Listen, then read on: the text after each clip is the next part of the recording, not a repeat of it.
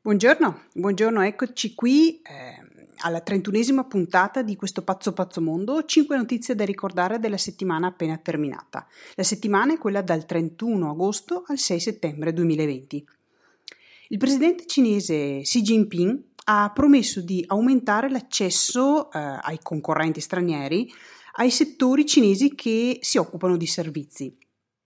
La volontà è quella di rendere più morbido, diciamo, l'accesso a, al mercato e sviluppare nuove forme di commercio proprio nell'ambito dei servizi. Xi Jinping ha sottolineato che eh, l'economia mondiale è prosperata quando si è aperta e ha subito un declino quando si è chiusa. Da qui l'importanza, eh, dal suo punto di vista, di ridurre le barriere, i confini e a ciò che eh, sta dietro questi confini. Il richiamo alla guerra dei dazi è abbastanza chiaro e, e la sua presa di posizione possiamo dire che è opposta rispetto a quella di Trump.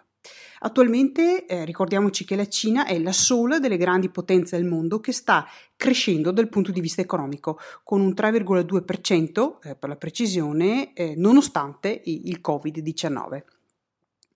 La seconda notizia mh, mm, riguarda l'approccio differente degli investimenti americani rispetto a quelli cinesi eh, in Africa. Recentemente gli Stati Uniti hanno lanciato eh, le negoziazioni col Kenya per cosa? Per un free trade agreement, cioè un accordo di libero scambio.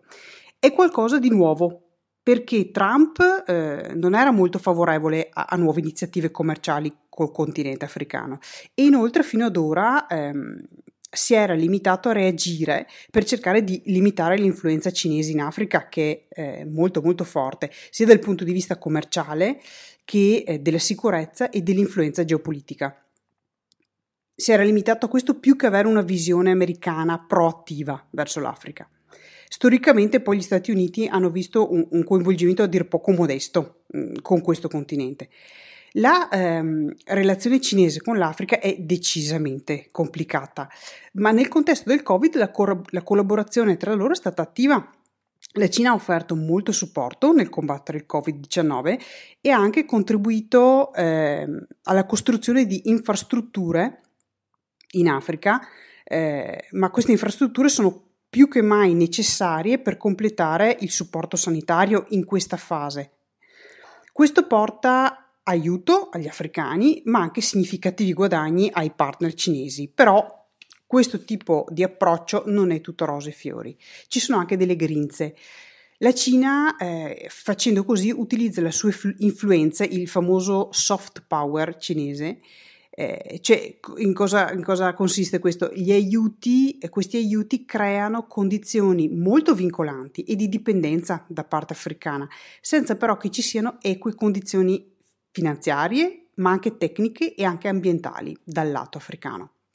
Ecco che eh, se l'accordo tra gli Stati Uniti e il Kenya andasse in porto potrebbe ispirare altri paesi africani a dare inizio ad una alternativa all'influenza cinese, anche se l'apertura africana non è solo per queste due superpotenze, anche altri paesi sono i, i benvenuti. E questo è anche stato dichiarato più volte da, da, dal lato africano. L'Arabia Saudita ha ospitato l'incontro virtuale del G20 eh, che si è riunito per discutere le tematiche delle restrizioni agli spostamenti nel mondo e la riapertura dei confini. L'impatto economico della chiusura eh, è conosciuto da tutti. Mm, L'India ha confermato un calo del 23,9% tra aprile e giugno.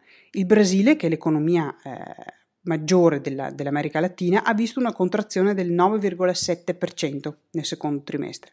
Al di là dell'aspetto economico, eh, le varie chiusure imposte nei paesi hanno visto una dolorosa separazione delle famiglie. Questo è anche un aspetto importante. Dobbiamo ricordarci che in moltissimi paesi la percentuale di lavoratori emigrati è davvero significativa e la chiusura totale ha bloccato gli spostamenti, isolando famiglie separate tra il paese d'origine e quello di immigrazione. In più il calo del lavoro ha minato eh, quell'importantissimo flusso di soldi che i lavoratori immigrati mandano alle loro famiglie bisognose in patria.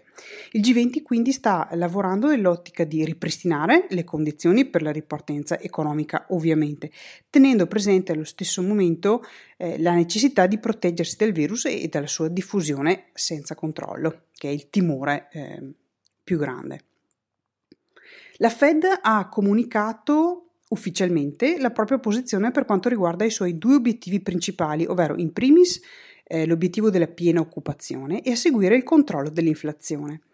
La Fed ha detto che um, fine al fine del raggiungimento della piena occupazione, che è poi la, la, la priorità assoluta eh, in America, adotterà un approccio più flessibile per quanto riguarda il limite del 2% dell'inflazione accettando un eventuale superamento di questo target fino a che gli obiettivi di eh, piena occupazione per l'appunto saranno raggiunti. Per gli investitori questo significa che i tassi di interesse per almeno 5 anni non verranno toccati a rialzo, ma rimarranno vicini allo zero come ora e questo è un fattore da tenere presente eh, nella scelta dei, degli investimenti. Ultima notizia riguarda le dimissioni di Shinzo Abe dalla carica di primo ministro del Giappone, all'improvviso, eh, per motivi di salute. Abe è rimasto in carica dal 2012 mm, ad oggi in maniera continuativa, ma era stato anche in precedenza primo ministro in Giappone ed è il primo ministro più longevo nella storia del, de, di questo paese. Dalle dimissioni in un momento estremamente delicato con la questione Covid e l'impasse economica mondiale. Per questo in Giappone si vuole procedere con la nuova nomina il prima possibile non, non è certo il momento ideale per un vuoto di potere. I contendenti sono tre. Il favorito è il capo segretario di gabinetto e supporter ormai di lunga data di Abe, Yoshihide Suga. Gli sfidanti sono l'ex ministro della difesa Shigeru Ishiba e l'ex ministro degli esteri Fumio Kishida. Perché ti ho dato addirittura i loro nomi? I nomi giapponesi mi fanno impazzire, molto semplicemente. Il bonus positività di questa settimana l'ho scelto per due motivi. Uno perché mi ha fatto ridere di gusto e due perché racchiude una idea semplicemente geniale. Riguarda il modo di proteggere gli allevamenti nelle fattorie eh, in Botswana dall'attacco di leoni africani e allo stesso tempo di proteggere eh, i leoni da vendette di questi poveri contadini. È un sistema estremamente a basso costo e si basa su un trucco psicologico già esistente in natura. In pratica vengono disegnati eh, due grandi occhi sul lato B delle mucche. Quando l'ho letto ho riso e, l'ho trovato geniale eh, nella sua semplicità allo stesso tempo. I leoni, per lo più le leonesse, perché sono loro che vanno a caccia per il branco, attaccano avvicinandosi di soppiatto alle prede da dietro nel massimo silenzio e poi attaccano senza che la preda se ne accorga. Ma gli occhi disegnati sul retro dell'animale danno ehm, l'impressione alla leonessa di essere stata vista e questo molto spesso scoraggia l'attacco. Il problema con i leoni in, in, questa zona nasce dal fatto che eh, le zone protette per la conservazione degli animali diventano sempre più piccole purtroppo e i leoni vengono a contatto con gli umani che stanno espandendo le loro fattorie vicino ai confini di queste zone protette.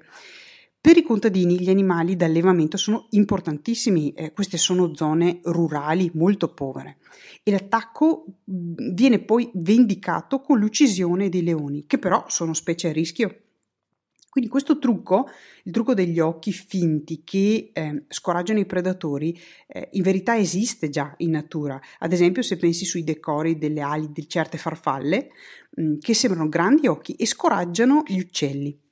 O in India i boscaioli eh, nella foresta indossano maschere sul retro della testa per scoraggiare eh, le tigri dall'attaccarli.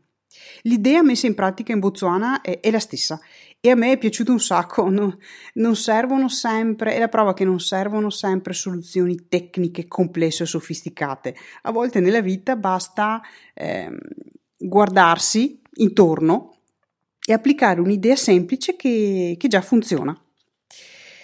È un ottimo consiglio secondo me eh, da applicare nella vita, eh, cioè cercare ispirazione da, da, qualsiasi settore o da qualsiasi situazione e poi applicarlo ne, nella vita di, di tutti i giorni. Ti auguro un'ottima settimana, ricorda che essere informata ti dà potere e ti offre degli strumenti per essere più consapevole nelle tue scelte e anche più autorevole agli occhi degli altri. Una donna che è bene non sottovalutare mai. Ciao da Virginia Busato, la pianificatrice finanziaria delle donne.